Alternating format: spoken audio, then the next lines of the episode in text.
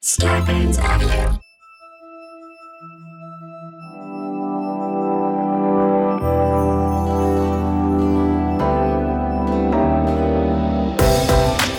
Everyone, I'm your host Brandon Kyle Goodman, and welcome to Black Folks. On this show, I have the honor of talking to Black people of various identities about our lives and how being Black has shaped our experiences. This week, I had the pleasure of speaking to Gloria Atanmo, who I refer to as Glow. She is an online educator, a content creator in the travel space, and an entrepreneur. She's traveled to over 80 countries across six continents and has been featured in Forbes, Oprah Magazine, Condé Nast, Essence, BuzzFeed, and so much more. She's spoken on many stages, led retreats around the world, and now focuses on helping female entrepreneurs make a bigger impact and a bigger income. We love that, okay? Also, make sure you check out her new podcast, The Glow Show. Now, today we talked about our experiences of being catapulted into the forefront of anti racism education on Instagram. And we also talked about what it means to travel while black, which I'm so excited that I got to talk about this because I have a lot of anxiety and, and Glow really, really uh, talked me through with her experience. Now, some housekeeping subscribe, rate, and leave a comment if you're enjoying Black Folks. It helps new listeners find us. And you know I love to hear from you, so you can always email me at blackfolkspodcast at gmail.com. B L A C K F O L X podcast at gmail.com. Okay, without any further ado, here is my conversation with Glow Atanmo.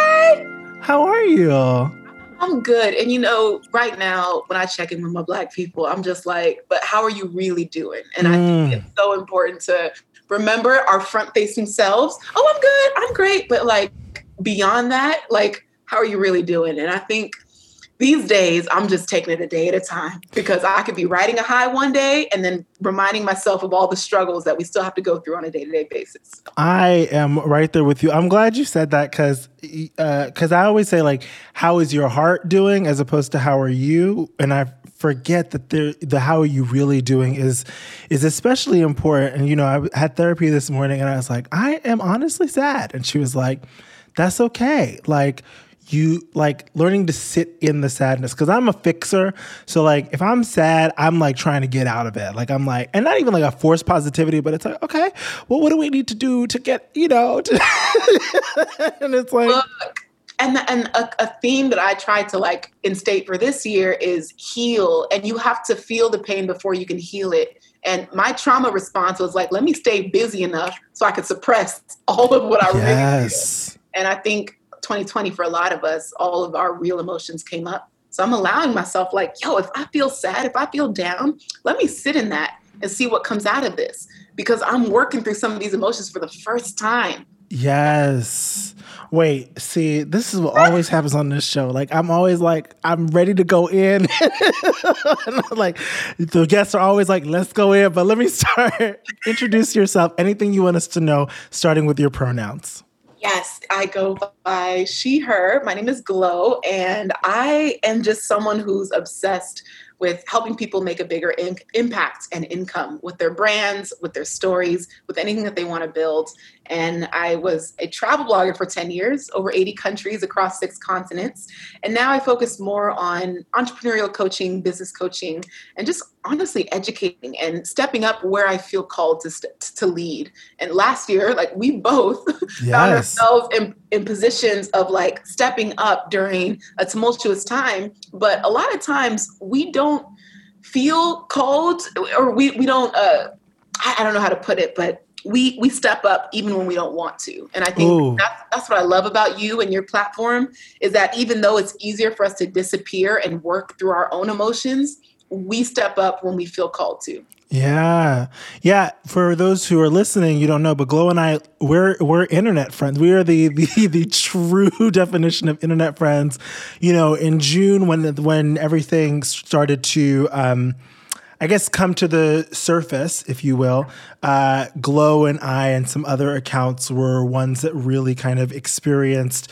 Um, uh, an impact because people were finding themselves educated by the content. And I just love Glow's content, but also Glow's energy is, as you can feel, just radiates warmth and, but also, um, I think what I love about you, Glow, and your content specifically is that it's warm and inviting, but also very clear and direct. The boundaries are very clear. Do you know? Like, well, you know, we can kiki and, and toast champagne, but also like be very clear about what we're doing over in this corner of the internet. and let me tell you, that was very intentional and that took a lot of work mm. because if I want to be honest, like if I took how I felt and just put it on the internet. Hey. but and, and here's the thing, I'm like, this is going the black people going to resonate because they mm. feel it too the white people are just they're going to run away because yeah. a lot of them don't know how to take someone's emotions and turn it into a learning moment for themselves they feel so guilty and they feel this conviction of like oh well i didn't do it not my responsibility this country's past isn't your responsibility but this country's future is your. Absolutely. your this country's past isn't your fault, but this country's responsibility, future is your, it's your responsibility. Yes. No, I'm with I'm you. I was right there with you. I was right there with you. Yes, absolutely. No. But, you know, and so I had to figure out, I'm like, okay, if I want people to actually listen, I do have to deliver my message in a way that I think will reach the most people. And then when they're ready for that next level, I'm bringing it too. And I would almost like divide sometimes my content. I'm like, okay, I'm, I'm gonna scratch the surface of this, and then when when they've been following for a little bit, I'm gonna let them know how I really feel, and then yes. I'm gonna but layers I had to unpeel layers of what the message was. That's so interesting because you know I had a lot of conversations, especially in like June, July, August of 2020, because all of a sudden, with all the attention and kind of realizing that you're having this impact and people are coming to you, you want to be intentional. I'm somebody who is always intentional, but I also say Black people get to feel however they feel and get to say it however they want to fucking say it. Period. Period. So if somebody wants to Hello? If somebody wants to, I would give. I'd be like, sorry, white people. I'd like, if, if a black person wants to write crackers, crackers, crackers on their Twitter, at, go. I will co-sign and say, "Do you?" Like, that's not how I approach it, but I'm like, you get to feel and do whatever you want. But I will say that step of like pulling the layer back and being really intentional is extra processing. It's extra work for us as the as the the creator or the educator there's there's more work inside of this thing that was already working on us. Do you know? part, that part. And the most offensive thing that i would read in the comments or the dms thank you for not being so aggressive and oh, oh i appreciate God. that you're not yelling and i would always be like no. If yeah. someone is yelling that's just as valid. Yes. Do not minimize someone's pain because it's not delivered in the way that you can handle it Yes. I'm taking the time. I am meditating before I come on this toxic platform called Instagram.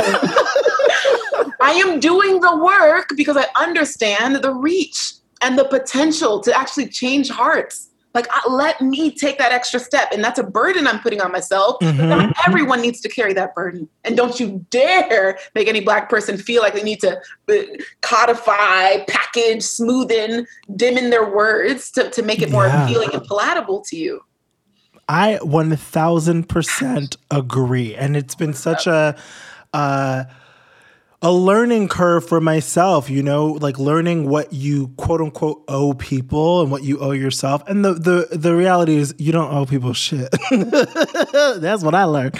But you know, it's like, oh, this is how I want to show up and that's important and I got to be intentional, but also everybody's voice in this, especially every black person's voice inside of this is valid. The pain is valid. And I remember I like posted my first um my first video or one of my videos early on that was like the first time that for lack of a better term let's just say i felt passionate. Let's just call it passionate okay? And somebody was like you know your tone is just and i was like oh no ma'am.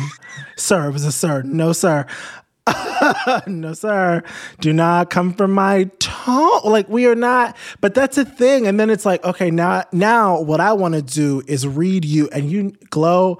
I tell I can tell you got it in you. We could read people for filth to the ground, to dirt, to dust. But what we're gonna do, what we're gonna do, glow, we're gonna meditate. we're gonna meditate. we're gonna figure out what the learning moment is. And then we're gonna come back and very firmly, and that's why I say your boundaries are so clear. And it was really you were one of the accounts that um, inspired me to figure out how I wanted to um, to run my account because I just thought that you handled it. Uh, you know, grace and elegance and those things are not the right words because I feel like we're we're valued for um, being polite, and that's not what I'm talking about. You know what I'm saying? It's that you were honoring yourself. You know what I'm saying? Like you were like, for me, I'm not here to get into fights with y'all on the damn internet. I'm not here to yell at y'all. That's not my energy. But I am also going to to set very clear intentions and boundaries for my page. And I remember one post that you made, which has changed everything for me, which was like you were talking about losing followers. Because I'm sure you also noticed there was a point where those of us who had kind of been catapulted into the the kind of forefront of these conversations, our followings skyrocketed, and then maybe around August, people were like, "I'm tired." This is depressing. I'm gonna unfollow. right. I did my work. I read I read White Fragility. I'm good. I read How to Be an Anti-Racist. I'm good. Unfollow. I'm no longer racist. I'm good. You know, and like that, but that was like, you know, as like for myself, and I don't know, you tell me, but like it just was like it I started to feel uh take it personally. And then your post, which what I really remember was like, don't worry about people unfollowing you. And I think this is a life lesson too. You're making space for the pe- for more people who are about what you're doing. And I think that's a life lesson too. Like we get worried about the tree shaking and people leaving and it's like, don't worry about that. You keep doing you. What's your intention? And you're going to create the community whether it's online or in real life, that um, can honor what you're doing, hold space for what you're doing, and and value. Absolutely, and I think it's important as well whether people are content creators entrepreneurs whatever personal brand like sometimes you're only meant to serve people for a season and mm. when they get that answer or they get that transformation like okay cool i'm ready for the next level or i'm ready for the next thing so we hold on to like these people that are only meant to be around for a season and feel, take it personal when they leave. And it, yes. it, you know, we value our art, so of course uh, we feel personally attacked, and you know, just ah, someone's leaving, like oh, they don't like yeah. me, whatever it is.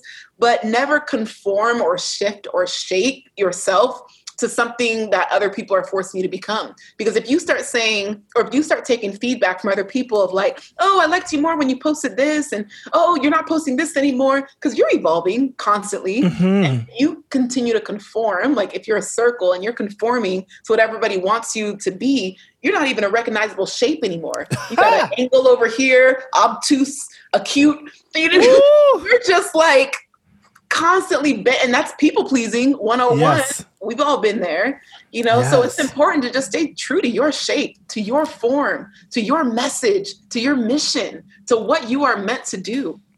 Yeah stay true to your shape. You're not even a shape you recognize anymore. Woo!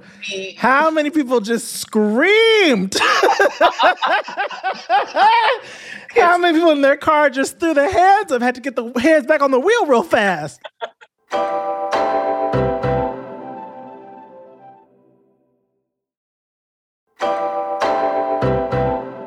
well, let me ask you the little black folks question of the day because you and I literally, whether the people are here or not, could just could just have a soul conversation. Um, so my little black folks question is: What is your and it doesn't have to be it could, it'll, it can change, but in this moment, what's your favorite advice from a black elder? This is such a powerful question because I value, and I think every Black person can felt something like this, especially after last summer. But I value so much of the words of Black elders now mm. because it's not just it's not just their age wisdom, it's their life wisdom through the context and perspective of a Black person. And there's so much that they've been able to do, there's so much that they've done that allow us the freedoms and abilities that we have. I would say man, Mrs. Parker, probably in third grade, when she told me you're going to work, you're gonna, you're going to need to work so much harder to get just an ounce of the respect your white peers will have. Oof. Never, never take that personal. She told me not to take it personal. She said, I'm going to be in rooms with mediocre white people, mm. and I'm mm. going to feel so annoyed that they're further ahead or that they get these privileges that I have to work 10 times harder. Don't take it personal. Let it be your superpower and shine with it. Oof.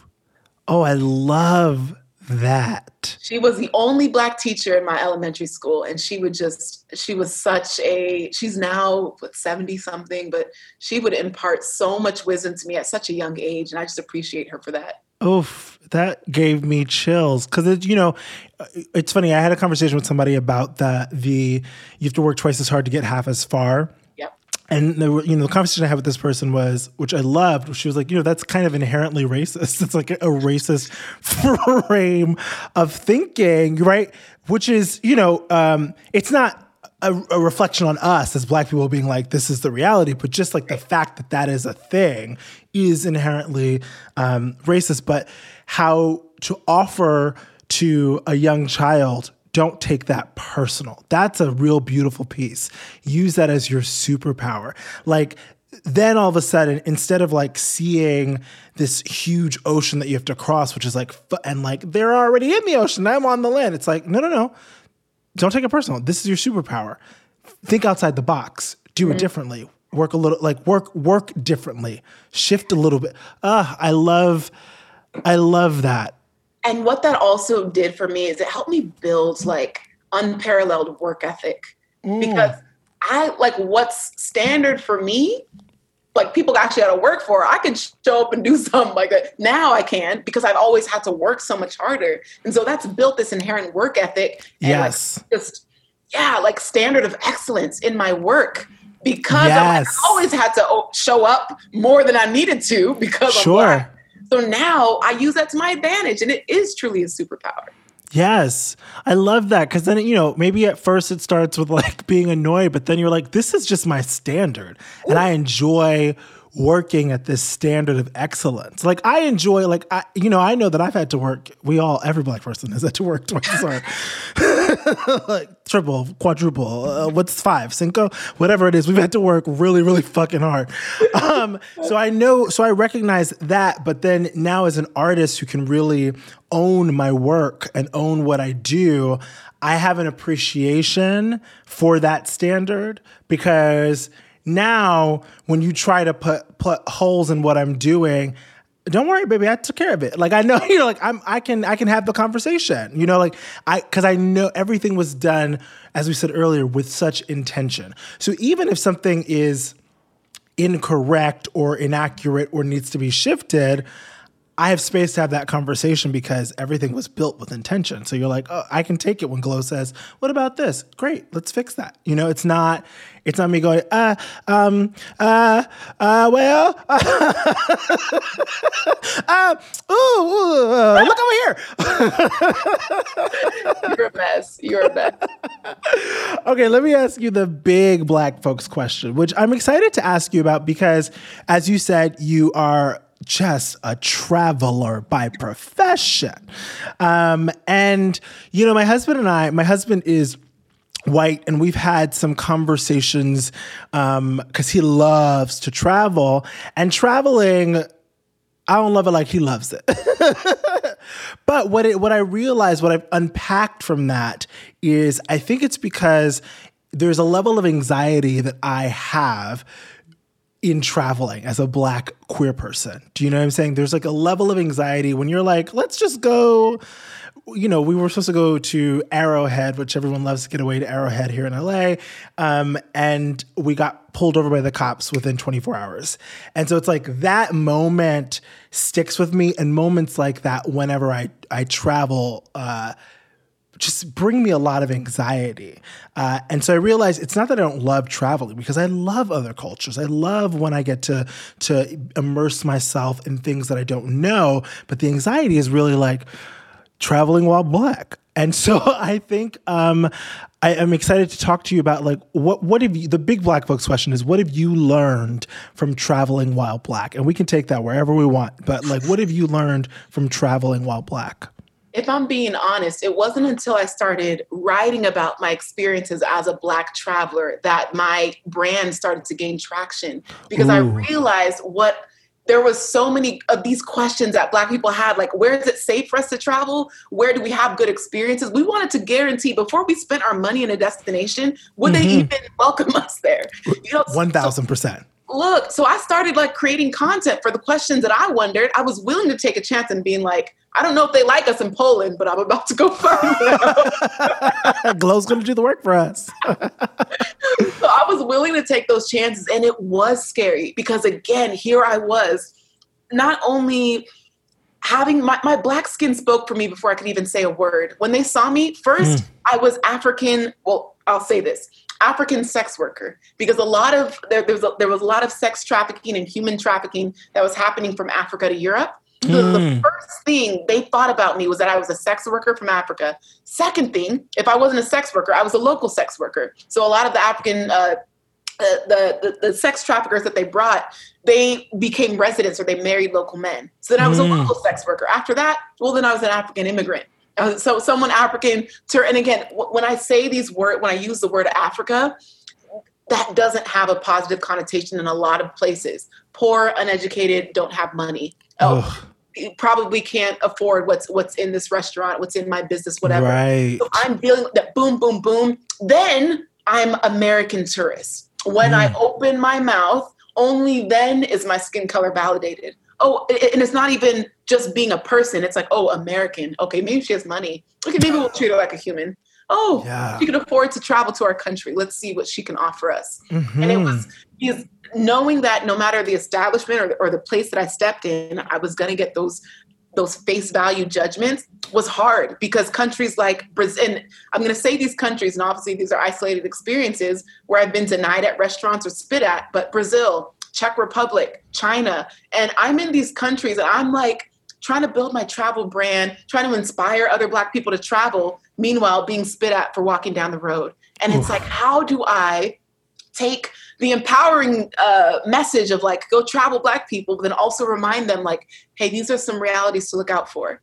And yeah. I had to continue to just like remind myself that sharing these stories didn't bring shame to what I was trying to do. It's a part of it, but I felt I felt all the more inspired to continue putting myself out there because if you are going to to judge me or not like a, a black person be, for me being black, I'm going to smile back at you. I'm going to show you my humanity because mm. the next time you see a black traveler, you're going to remember me. You're going to remember that I still smiled in the face of your racism and I, I don't know who is going to be the next person after me, but I wanted to kind of be the guinea pig. And I, w- I was told a lot of times when I would go to these small villages around Europe and Asia, like, oh, sorry, we've never seen a black person before. Sorry that we're staring so much. Like, we just, you know, we see you in movies, but we never thought that you could be in our country.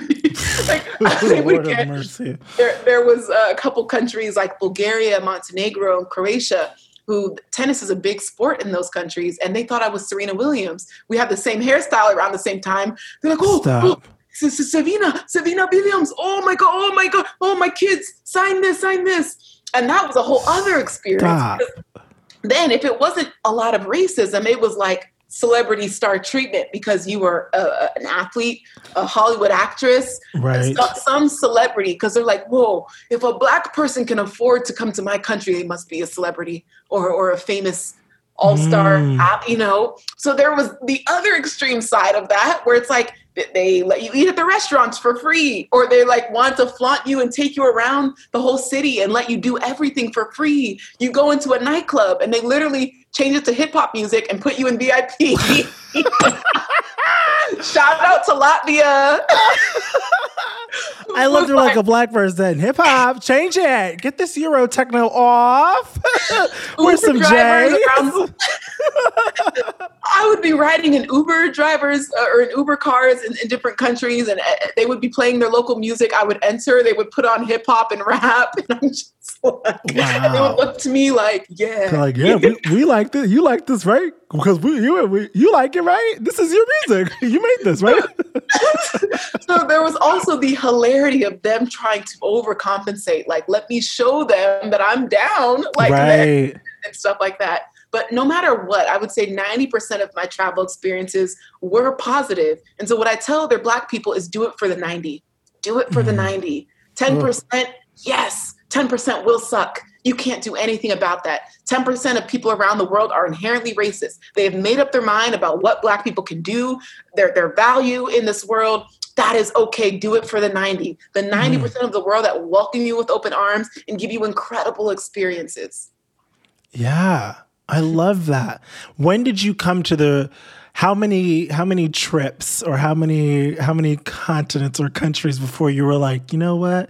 Do it for the 90. Cuz I'm sure that like those first moments are scary, right? Yep. Like when the when you get spit at, it's like for me like and maybe tell me well, when you got spit like to me I'd be like, "All right, getting on a plane, I'm out." like like you know what I mean? Like what what what was that for you?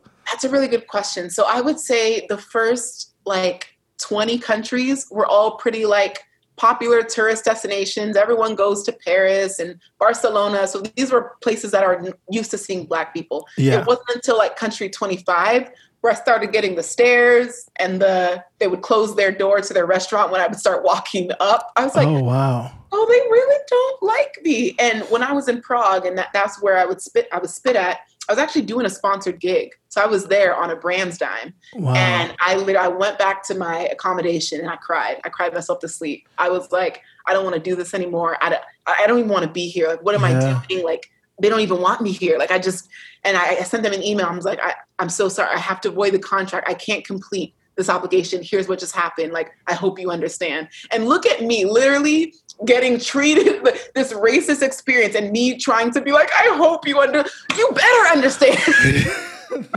That's you know what? I didn't even clock that, and that is my own work to be done. But yes, there's like a that is an, that's a that's apologizing immediately for oh wow.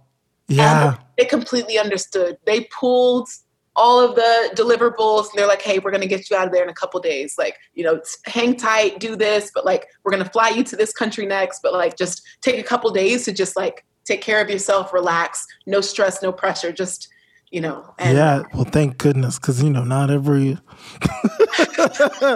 you know not some of these white people be like what? Pull it together. Get it together sis. They'll use sis too. You'll be like listen white man, please stop. we can unpack that in another like episode, but a, a, white person calling me sis is not okay, and that's a boundary I've been very clear about too. Yes, uh, it doesn't. it doesn't sit with me. It doesn't sit. It doesn't. Every time I, which I don't hear it, all, uh, you know, I, my gay friends we say like sis, whatever. Yeah, yeah. But I don't hear it from white people often. But like my equivalent is, um, which you know, yes, oh hey queen, what's up, girl? White people be like, hey girl. I'm like, oh my god, what? You're a mess. You're a hot mess. I really am. you know, it's like you, I. I'm not. I don't understand uh, the the. Uh, my brain short circuits. I'm like, I don't. That's not. That's not for us. It's like because there are things that our communities do use and say to build sisterhood brotherhood like there it's for us by yes. us that FUBU mentality yes you cannot co-opt every saying that you think is cool every phrase that you heard in a rap song it's triggering yes. honestly and it is and and they do they do it like they do it. They're, they're not stopping. I, I anytime.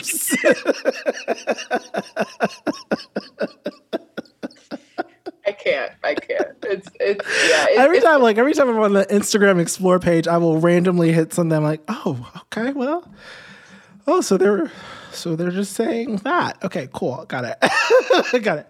Oh, and a million views on. Oh, okay, got it, got it, got it, got it, got it, got it, got it. So they're just going to take our culture and then get, you get. Okay, got it. It's sponsored content. Got it. Okay.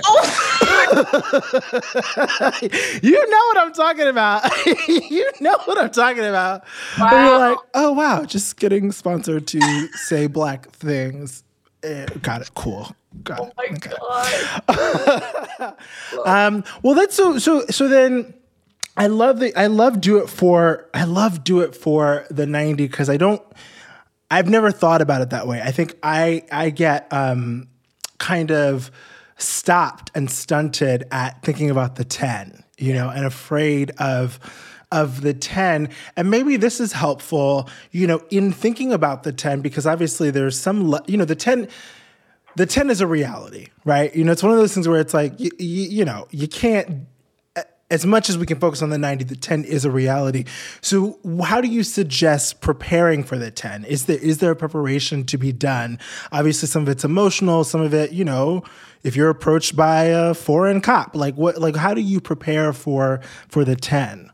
yeah it's almost like i go into this like switch the minute i get on the on a plane i i no longer have home court advantage whatever is said to me i can't act like whatever things and and beliefs that people have in different countries or territories i, I i'm a visitor and i always Mm. have to yield to the fact that like i'm visiting them in their home turf where they have certain beliefs standards uh, rules, societal rules and, and understandings that I have no idea about. If someone comes up to me, oh, we don't like black people, F you, go back to your country. I'm okay. And I, I have to swallow that. And trust me, that takes work. I will Mm. swallow that and walk away. And it is not worth getting locked up in foreign jail. Because Right. here's the thing if I'm like, cool, Yeah, if I let's- throw hands, if I do what I actually want to do, and someone, another local, comes and sees us scuffling, who whose side are they going to take? Absolutely. Random black person or their own people? I Yeah. end up in foreign jail now, and maybe I'm banned from that country. There, the possibilities you don't know what people are capable of doing when you're a stranger. I have Yeah. to constantly remind myself that, like, I don't have the home court advantage. My passport only means so much when I'm in my country. If I'm in someone else's, I, I don't have that home court advantage. So it takes a lot of humility. It also takes a lot of like discernment. If I'm going to a place where the vibe, the energy, I feel a lot of negative stares, I'm not going to stay there. I'm like, no, Got I, it. I don't feel wanted here. I can tell that there's an issue with me being black. Mhm. you know, clearly, like let me let me excuse myself, and w- maybe that messes up my evening, and I got to go find another restaurant or whatever. I'll do that to stay safe and stay within the boundaries of like, how do I have a good time and ensure my own safety? Because I've, I've I solo travel a majority of my time as well, so I Yeah. also have like backup or a friend. It sounds like meditation, as we said earlier, is a huge part of this. Like, Lord. don't go out before you meditate. So, um, which that's just a life hack for listeners. Don't go out without meditating. You- You're less likely to throw hands if you meditate.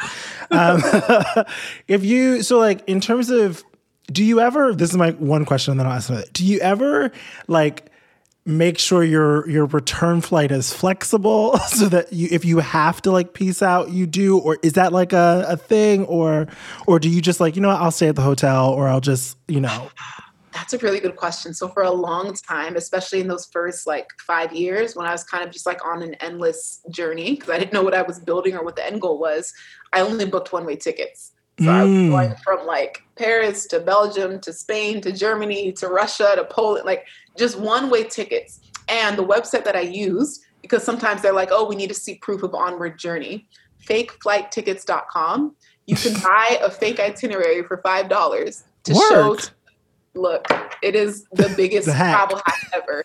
FakeFlightTickets.com for five dollars. And, and what I love about it, it's a legitimate flight. So if they try to look up the flight, they'll see it. It's on the schedule. What Right, they do right. is they like a, a, a mock itinerary of like what it would do if you actually book the seat.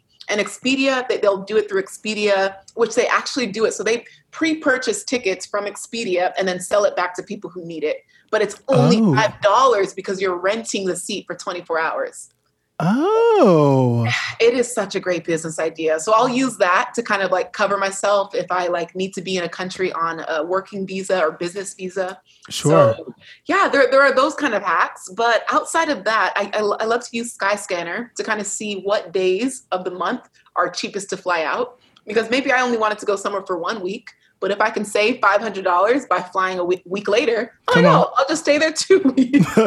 Save that 500. Hey. and, and this is kind of built into my work. So a lot of my work is location independent. So as long as I have a laptop and Wi-Fi, I can work from anywhere. So I'm I'm not filming or on set for anything. So I guess Yeah. that also really helps.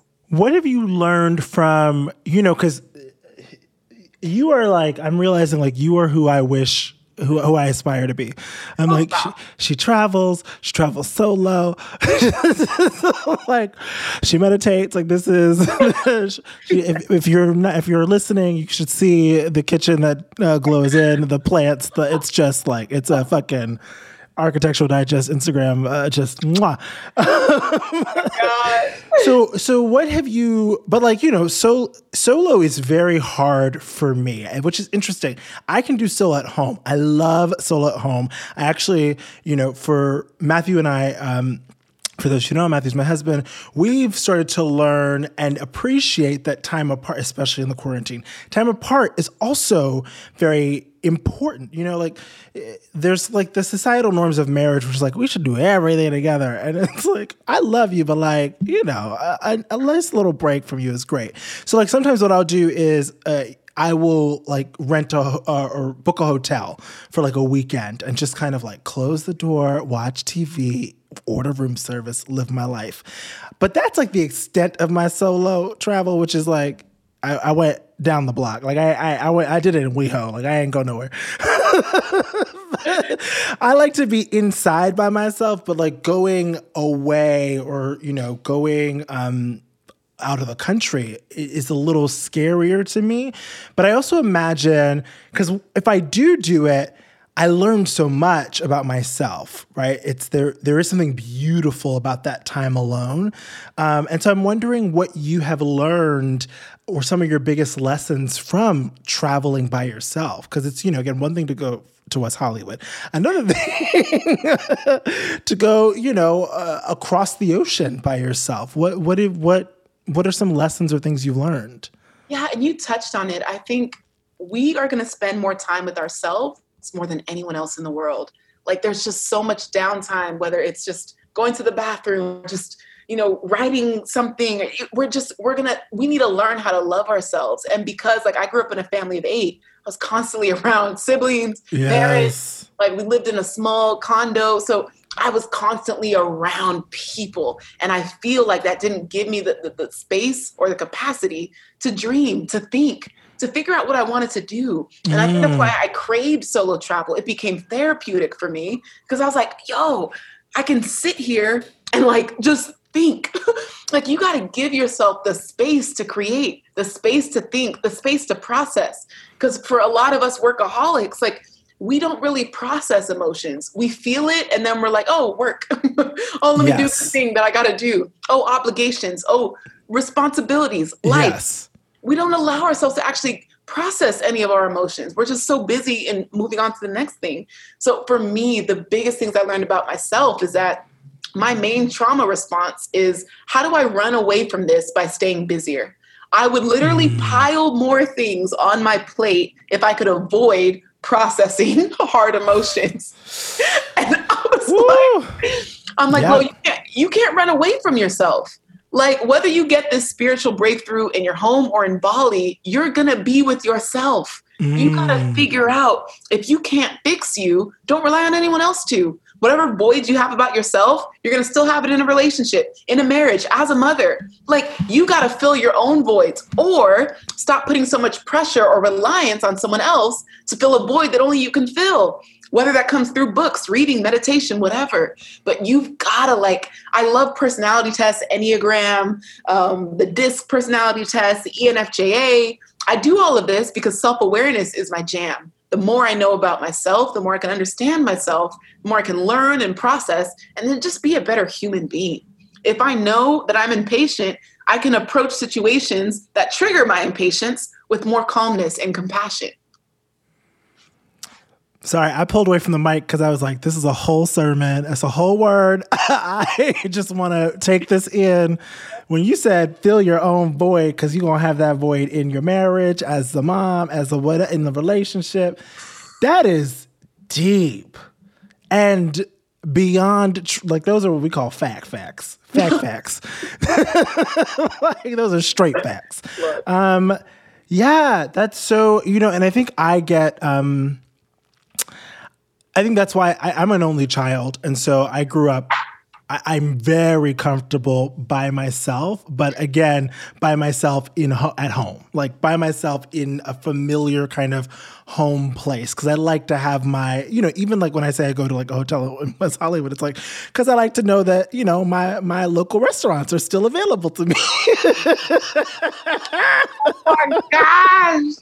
We're, we're, yes. we'll work on that. We'll work on that. When when COVID is over, I will I will solo travel with you. We'll stay in separate hotels so we still seem like we're apart, and then we can do like we can meet up for like brunches. Oh my god! Um, but I imagine that sounds actually that sounds like a TV show. Uh, Glo and Brandon take uh, Europe, take Africa, take Australia, take it all.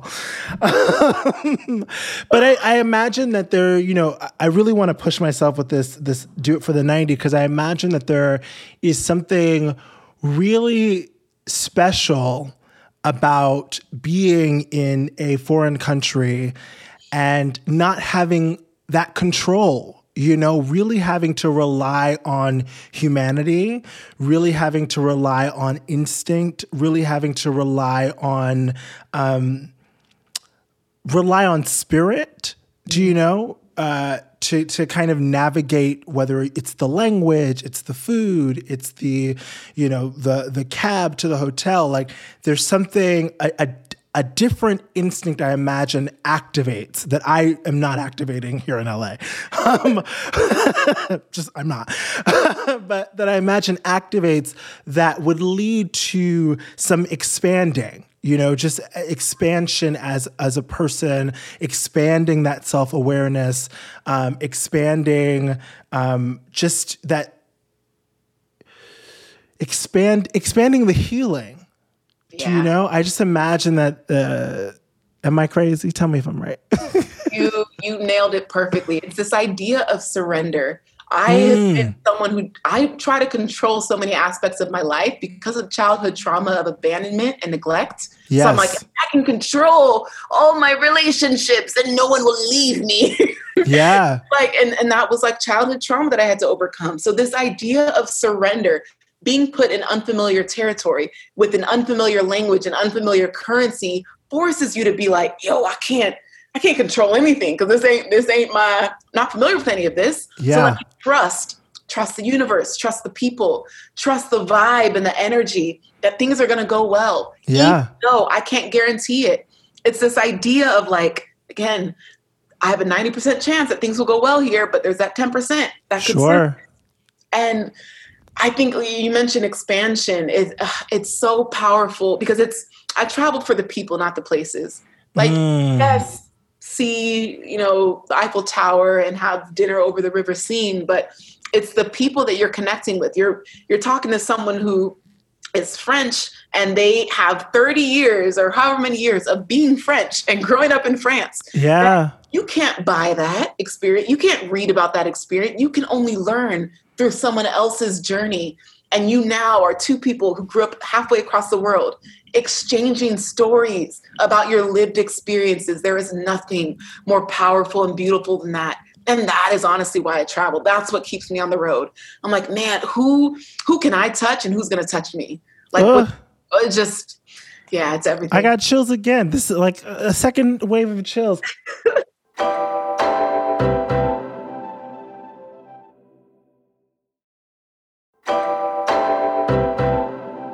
I love I travel for the people, not the places, because that's the other thing. I'm like, and you know, I traveled in school, so like I've been to to France and Amsterdam and did some studying, whatever. And so earlier we were talking about uh, where I feel called to lead, stepping up into where I feel called to lead. And I think it's so interesting that we started there and we were talking about social media because as you started talking about traveling, I was like, oh, that's exactly what Glo did. She felt called to lead in this space where we as Black people are so absent or, or don't feel safe or don't feel comfortable. And this is a space where you've been called to lead and you're doing it so, so beautifully. So, um, in in let's just say in 2021 where do you feel in addition are there any other places you feel called to lead or feel called to step up that is such a great question because I think around the time our platforms blew up, I was thrusted into positions that I didn't feel called for. Mm. And it was mm. like, even though I was teaching and preaching on diversity, inclusion, allyship, I was put into positions where these large contracts were offered to like teach these like departments of 300 plus employees. And I'm like, whoa, wait, wait, no, because like that's, there are actual people that have an education and background in that in that field i will yes. refer them to you but like oh but we like your delivery i'm like mm, then stay on instagram because i don't want to dedicate oh, I, I, just i don't want i don't want that i don't want that live burden live live yeah. teaching for, for four hours on a very triggering topic. I can deliver yes. it like this on Instagram because I can take my time to process and meditate and, and yes. deal with what I really feel like, and then I put it out there. If I'm teaching it live, I'm gonna get fired up and I'm, I'm gonna say the wrong thing. Hello. 20 minutes in, be like, you know what? I'm mad. I'm so sorry. I gotta go. Uh, this actually pissed me off.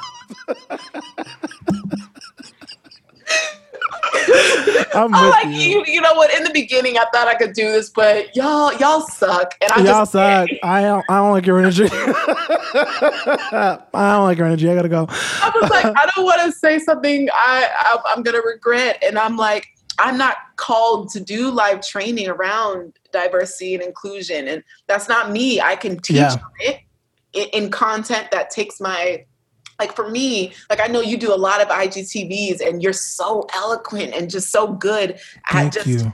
yeah, oh, putting your thoughts and just oh, delivering it with passion, with with purpose, with mission. If I if I go live or if I do videos every time, I'm either going to curse someone out or cry hey, because yeah. my emotions, the way they're set up, I can't just like monitor them like that. And so yeah. I create carousels and I do like graphic posts because I can process behind the scenes and no one has to see that I was angry when I created this, that I was yes. pissed, that I, I cried. Like there were carousels that I created that I, I cried through. The mm. Emmett Till one, when I'm recapping the Emmett Till story, Oof, yeah. most white people don't even know about that. And I'm looking at these pictures and I got to talk. I'm like, ah, yeah, oh, you know, yeah, triggering. And I can't always be that. So, yeah, for me, I just, like okay so you, sorry going back to your question yeah yeah so you're we know what you're not called to and i want to i want to actually know i want to touch on that a little bit before i let you go but what what do you what do you feel called to or what do you hope to be called to maybe it's scary because i thought like I'm in a position where I like I, I, do everything myself, all aspects of my business. I'm a solopreneur, and I thought I needed management. I thought I needed like a team to help me get to that next level, but I can't even conceptualize the next level because the opportunities are coming at me that I'm like, okay, let me consider this or hmm, let me think about this. But I really, really, truly value storytelling and I mm. really value visibility and other Black people seeing themselves do things that they didn't think was for them. Yeah. So I'm like, I don't know what product, service, thing that's going to look like yet, but maybe it's writing a show, maybe it's filming a sequence. I, I launched a podcast. Like, I, I just want to tell more of our stories so that I don't have to share them on carousels in yes. like these such basic concepts of the Black experience. I'm like, how do people not already know this? My most yeah. viral carousels are the most basic aspects of black of blackness.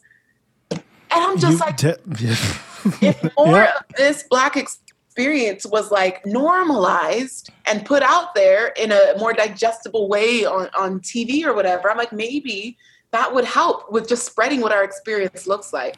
So, yeah. story short, I don't know. it sounds like you know a little bit. No, what I love about this is um, about the question about what you're called to because I. I, I had personally recognized in the in, in June and July, and I had or after my first video, which went viral, I remember when it was at like 60,000 views. And I think now it's at like 1.3 million, which is not, um, which is not like a brag. It's it's just like it's like a, oh, there's a lot of eyes here. There's a lot of attention here, and that's different than when I what I expected, which was like you know a couple of my friends to watch. And when it was 60,000, I like woke up in the morning and I remember just being over here by the coffee table and I have a photo of James Baldwin on the wall. I have my grandmother on the wall. Um, I have a photo of these like five or six black kids. It's like a pencil drawing. And I was weeping because I was like, I think I'm called to this. I think there's a reason that this is hitting right now. My grandmother was a minister, and so we had a conversation. She's passed, but we had a we had a spiritual conversation that morning because it was like, well, this is this is her legacy. Like this is what she did. She she knew how to take big concepts about spirit and God and Christ and break it down in a way that you know when uh, her funeral happened i think i've said this on the show like the church was like overflowing with people that I didn't even know that she had that impact. When you like see it, when you see like hundreds of people coming to a church and like crying in your arms because your grandmother has passed, it's like, oh fuck, this woman like this is what she did. And so so there was like, okay, I feel called to do this, to talk about this. But then similar to you, it was like, Yes, but I am exhausted talking about race. yes, yes, yes. Call to this, but also like the the the processing of trauma and the level of processing trauma, uh, and how quickly you're trying to process it, and also like it's happening to you at the same time that you're talking about it. It's like. I'm not this is this isn't quite it. And I'm seeing other people do it and do it brilliantly. And I'm like, to your earlier point, I can refer you to these people because they are they are on it and this is what they were built to do. But i'm a storyteller like you and so it was a matter of honoring the call but then allowing the call to maybe um, shift and kind of evolve mm. into what i think it is now. And to your point it's like oh yes i can like post um, educational content. I can you know, when some fuck shit happens, I can, you know, make a tweet. But also like black joy is important to me. like also like, you know, that that matters. Also like being messy matters. Talking about sex matters to me. Like making dick jokes matter to me. And I I, I found myself boxing myself into a I'm here to educate about black lives, right? Which is like that's a piece of it. Yeah. And so it was like, how do I? I think the call was broader. And I think to your point, the call is really not just about um, protection and justice, right? It's also about joy and success and travel and um, and uh, just the the the the different shades of the black experience is what the call really is. And and to your earlier point, the visibility of that, making sure that's visible. And the best way that I know to make myself visible on Instagram, at least, is like, yeah, yeah, sometimes I'm gonna post about some heavy shit. And sometimes I'm gonna post about dicks and like, like and those two things get to exist and i think that that same space Yes. And I think there was such a tension. And I think so many of us as Black people have this tension because we are expected to be one thing.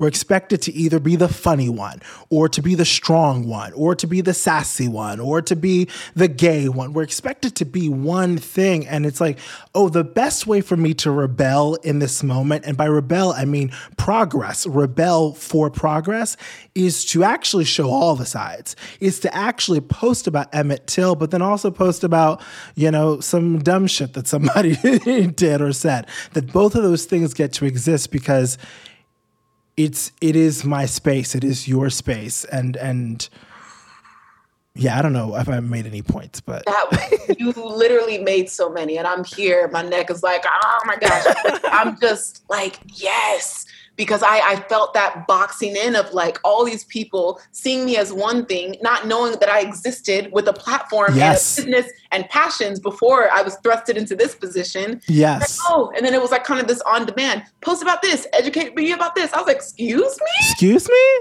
No. I'm allowed to just exist and whatever I feel called on my heart for that day, that's what I'll post. And like you said, we're so multifaceted and we're so dynamic as beings, as humans, as black creatives. Yeah. We're allowed to coexist with all of our passions and and and fears and joys and whatever it is we want to talk about. And that's the best type of personal brand to build.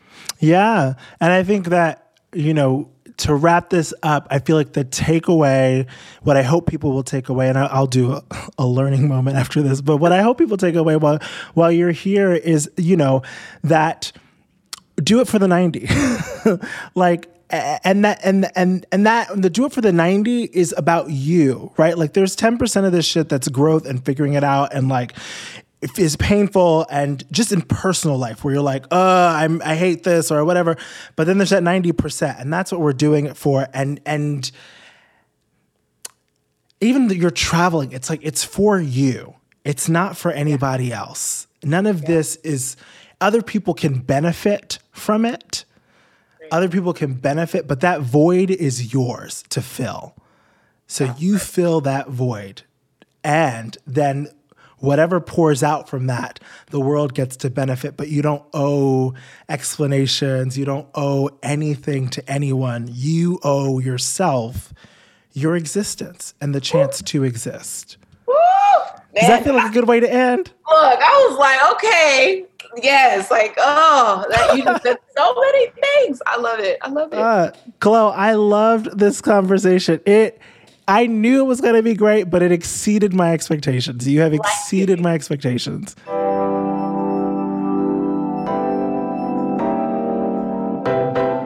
Ah, what a wonderful conversation. I just love Glo so much. Okay, anyways, you know what time it is, right? It's time for BKG learning moments. That's right, learning moments. And for those of you who don't know, this is where uh, I basically tell you things that I learned from the conversation. So, apart from the fact that Glo is just uh, she glows. She's so warm, so inviting, so funny and talented, and just truly an inspiration. Really, really, and truly an inspiration. Um, but more specifically, I love when she said, you know, uh, don't conform yourself to every opinion or you will become a shape you don't recognize anymore. You know, we talked about this in terms of, of content creation, but I also think that this works in terms of life. You know, we, we, how many of us want to fit, want to belong, and so we we shapeshift, we become chameleons, uh, and at times may compromise um, our integrity may compromise our beliefs may compromise whatever it is and and wake up and be unrecognizable.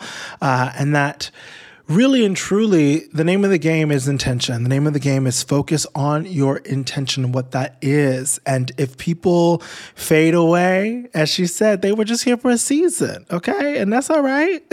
That's all right. If it was just a season good.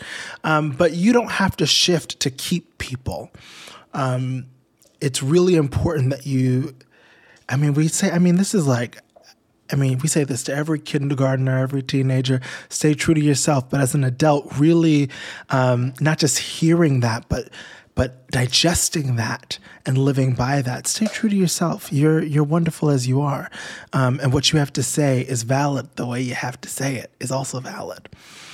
Uh, I learned the best advice that Glo got from Elder was from her third grade teacher, Mrs. Parker, who told her that uh, you will have to work twice as hard compared to her white counterparts, but don't take it personally. Make it your superpower. And I mentioned in here, you know, that this is uh, I've had conversations where people are like, this is a racist ideology. And, and I agree, but I love that it's also a reality, right? There's also, I don't love that that's a reality, but it is a reality. And what I love is that this teacher gave Glo some framework to take this thing and not make it a hindrance, not make it that she's behind, but actually uh, a new way to get ahead a new way to think, a new way to work outside of the framework that's been given, uh, and turning excellence into her superpower, as she talked about, which I, which I really I relate to. I'm a workaholic, baby. I uh, I'm a workaholic and I'm a, a recovering perfectionist. Um, it used to be that I wouldn't put anything out until it's perfect. Now I just go for excellence. I go for intention, not perfection. Um, and so I loved I loved that uh, advice from her third grade teacher. Um, also, do it for the 90. I mean, how many times did I repeat that because uh, I think it's it's such a good rule for traveling and actually inspires me. You know, when COVID is over, um, to to get some traveling in and really focus on the ninety and and you know prepare myself as she says. You know, like uh, you know there there are some life hacks and some traveling hacks rather, but do it for the ninety. Travel for the people, not the places. Uh, what are the things that you're missing? The conversations that you could be having, the experiences that you could be having, and yes, the ten percent exists So meditate before you go out, you know, so you can really handle that 10%, but that there is, there is, uh, you know, and Glo knows Glo has been around the world, and so when she says do it for the 90, I really, I really believe her, um, that, that, that the majority of the experience can be really, really beautiful. Uh, and also the importance of of solo travel and also solo time, you know, being able to well, here's what I'll say about the solo travel that really is intriguing to me, which is being able to use instincts that you've never had to use. Because we get comfortable and familiar with our surroundings, but this idea that you're gonna surrender, that's the word that she used. You're gonna surrender to to humanity, to trusting people and to trusting the this place. Obviously and i want to be very clear we're not saying don't be stupid. Don't don't go don't go to a foreign country and be stupid. Um, but there is something beautiful in that surrendering and knowing wow i'm here um, and i have to rely on different instincts that i don't usually have to use at home. And what kind of um, expansion uh, waits on the other side of that experience?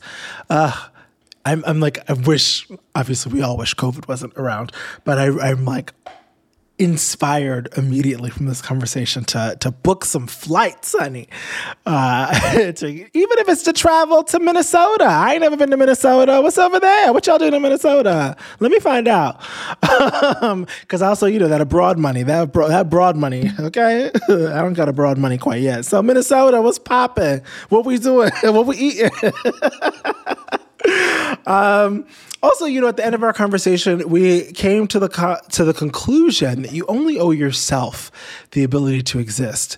In the context of trying to find our our calling, it's important to know what you are not called to do as well. You know, Glo t- told us what she didn't feel she was called to do, which is equally as important as what you are called to do. And then also broadening that, knowing that maybe it seemed like this was what you were called to do, but it can shift, it can expand, it can grow. You don't have to be one thing.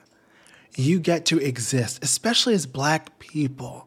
We are so often uh, indoctrinated and, and reared to uh, play a part we see it literally in our TV shows. We see it literally in our movies.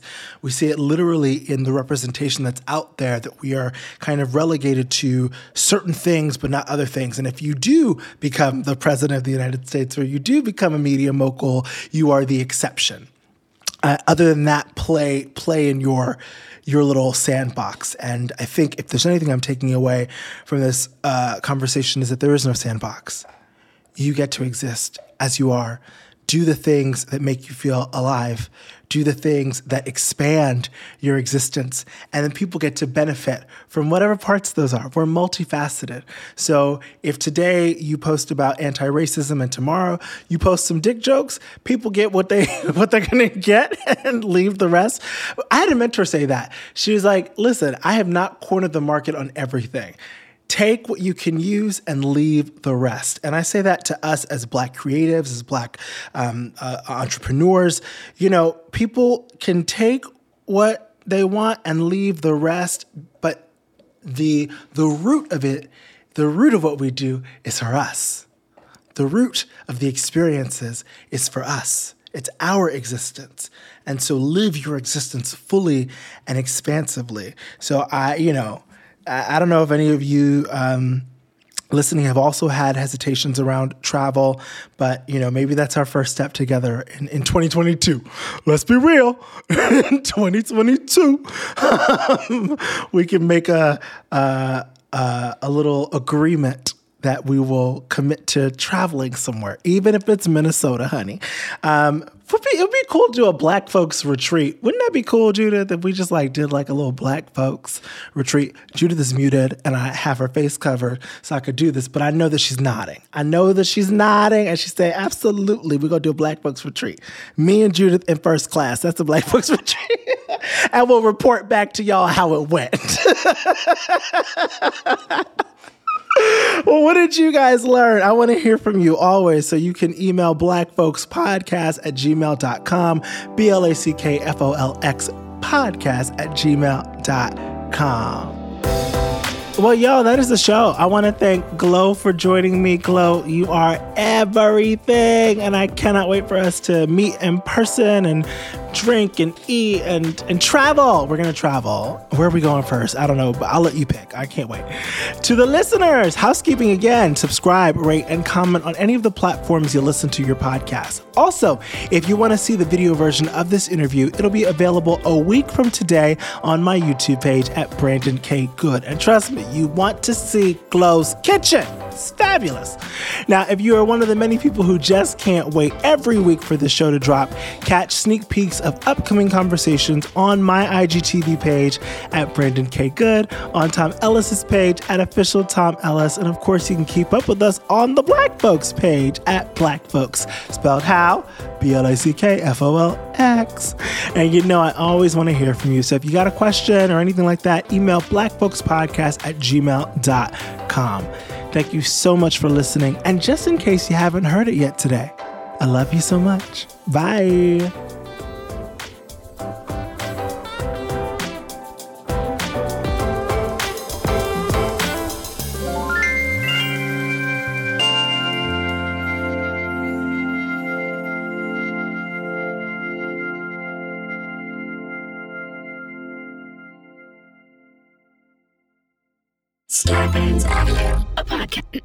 A podcast network.